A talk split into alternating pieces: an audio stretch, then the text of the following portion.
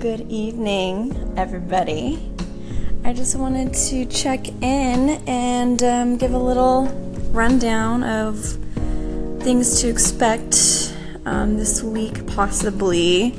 I've kind of um, categorized my topics and I'm excited to share what they are as of now. Um, so, one segment will be called Affirmation Nation. This will be composed of mantras um, that have really helped me a lot uh, in this past year. So I've gotten into mantras and um, self affirmation has been so big for me.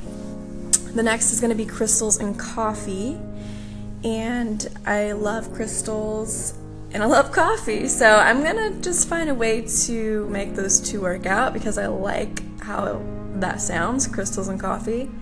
Um, I used to work at a coffee shop and I just. Uh, I just got into coffee um probably 2 years ago. So I'm still new to it, but I have worked at a coffee shop, but I'm not a professional coffee connoisseur.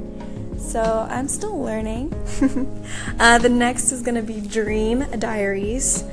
Um, as some of my listeners here have already shared their dreams, um, I know it's going to be a fun topic to dive into.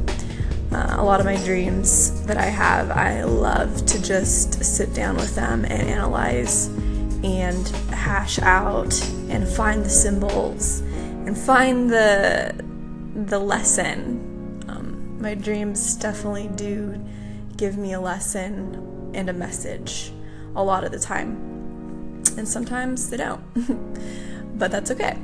Um, the next segment is called Soul Segment, um, and that's just going to be things all about, you know, what is God, the human condition, metaphysics, numerology, astrology, tarot, um, oracle cards, um, religion, spirituality, the cosmos, all that good stuff.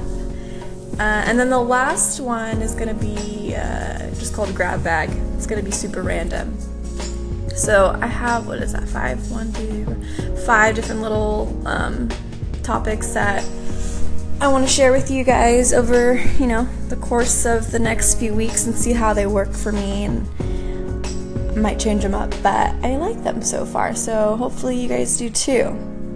Besides that, um, it was a good day today. I did a self care day, uh, just like Planet Fancy did. Um, you should go check her out and listen to her self care day. is amazing. Sound like such a good time. Um, but yeah, I did a self care day and worked on some homework, so that was time consuming. um, but I just actually just watched this video on Facebook um, of this guy who gave this homeless man a hundred dollars and then they kind of filmed him to see what he would do with the hundred bucks. And then he went into a liquor store. So obviously, bum going into a liquor store, you know, one plus one equals two, or so you would think.